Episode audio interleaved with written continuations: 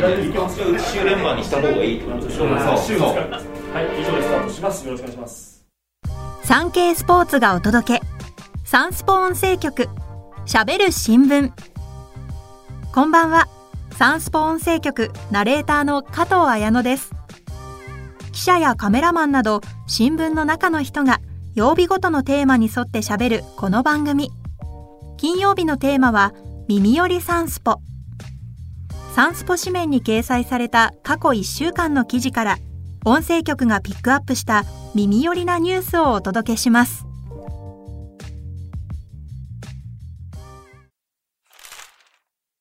少年隊の植草克秀が57歳バースデーライブ。バク転やるかも。少年隊の植草克秀さんが57歳の誕生日を迎えた24日。東京有楽町のヒューリックホール東京でバースデーイベントを開催しました観客からのカッチャーンコールに呼び込まれ登場した植草さん。開演前に産経スポーツの取材を受けたことに触れ、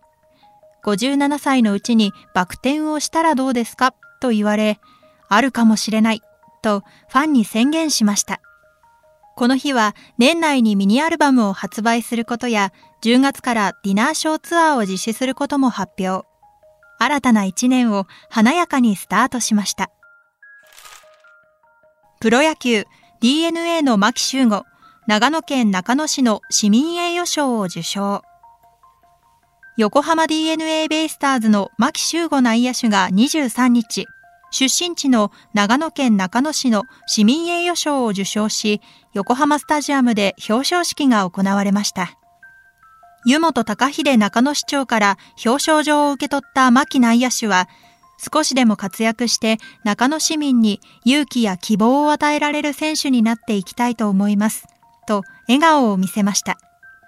プロ3年目となる牧内野手。今シーズンは3月に開催されたワールドベースボールクラシックの日本代表に選出され、ホームラン2本を放つなどの活躍で世界一奪還に貢献しました。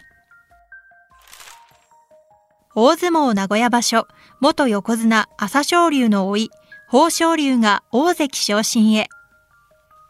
大相撲名古屋場所の千秋楽が23日に開催され、関脇の豊昇龍関が12勝3敗で並んだ平幕、北斗富士関との優勝決定戦を押し出しで制し、初優勝を果たしました。これにより、直近3場所を3役で33勝以上、という目安に到達し、場所後の大関昇進が確実となりました。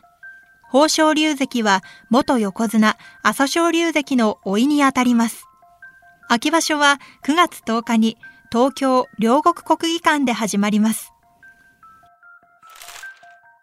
バレーボール男子46年ぶりの快挙。ネーションズリーグで銅メダル。バレーボール日本代表はポーランドで開催されたネーションズリーグ男子決勝大会の最終日、3位決定戦で昨年の世界選手権を制したイタリアを3対2で破り、前身のワールドリーグを含めて初の銅メダルを獲得しました。主要国際大会で日本が表彰台に立つのは1977年のワールドカップ2位以来46年ぶりとなりました。試合では石川祐希選手が両チーム最多の21点、宮浦健人選手が20点を挙げました。石川選手は今大会275得点で最多得点者となりました。決勝ではポーランドがアメリカを下して優勝しました。経済評論家の岸博之さんが多発性骨髄腫を公表。経済産業省出身で慶應義塾大学大学院教授の岸博之さんが24日、自身のツイッターで多発性骨髄腫のため8月下旬まで入院することを明かしました。その2日前に今日から入院と投稿していた岸さん。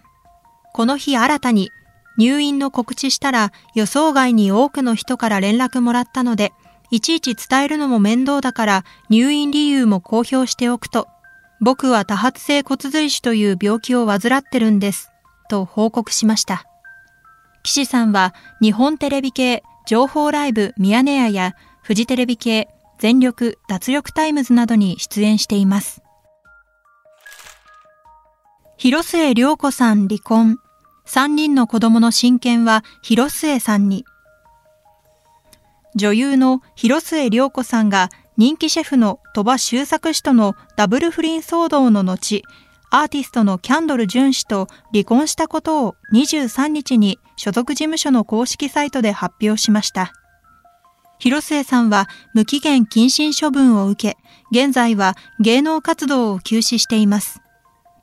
公式サイトでは、ジュン氏の本名を明かす形で、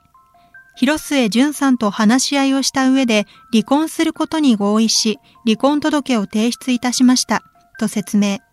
また、離婚した最初の夫との間に誕生した長男と、広末淳氏との間に誕生した次男、長女の3人の子供たちの親権は、広末涼子さんが持つと明言し、これまで通り子供たちと一緒に生活することとしています、と表明しています。プロボクシング井上尚弥4階級制覇と世界戦20連勝の快挙。WBC、WBO 世界スーパーバンタム級タイトルマッチが25日、東京の有明アリーナで開催されました。全4団体世界バンタム級統一王者の井上尚弥選手が WBC、WBO 王者でアメリカ国籍のスティーブン・フルトン選手と対戦し、8回1分14秒で TKO 勝ちを収めました。両者のファイトマネーの合計はおよそ10億円。軽量級史上最大の一戦となりました。井上選手は世界4階級を制覇した日本男子2人目。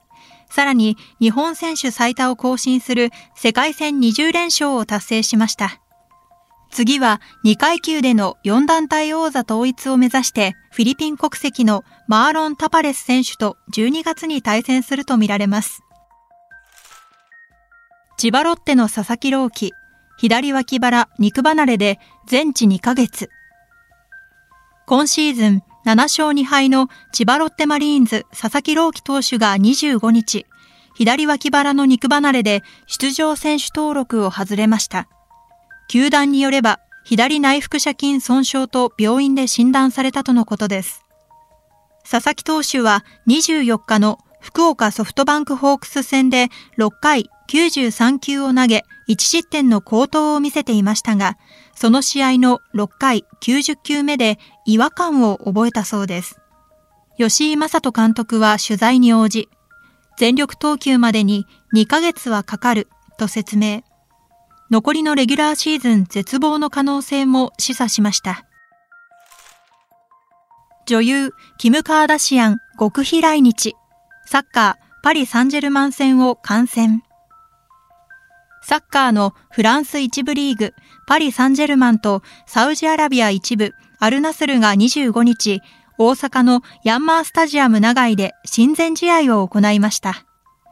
この試合には女優のキム・カーダシアンさんが極秘で訪れ、インスタグラムで3億人以上フォロワーを抱える世界的インフルエンサーの来場に、スタンドのファンから歓声が上がる場面もありました。親善試合は、ポルトガル代表のフォワード、クリスティアーノ・ロナウド選手と、ブラジル代表のフォワード、ネイマール選手の対決が注目されました。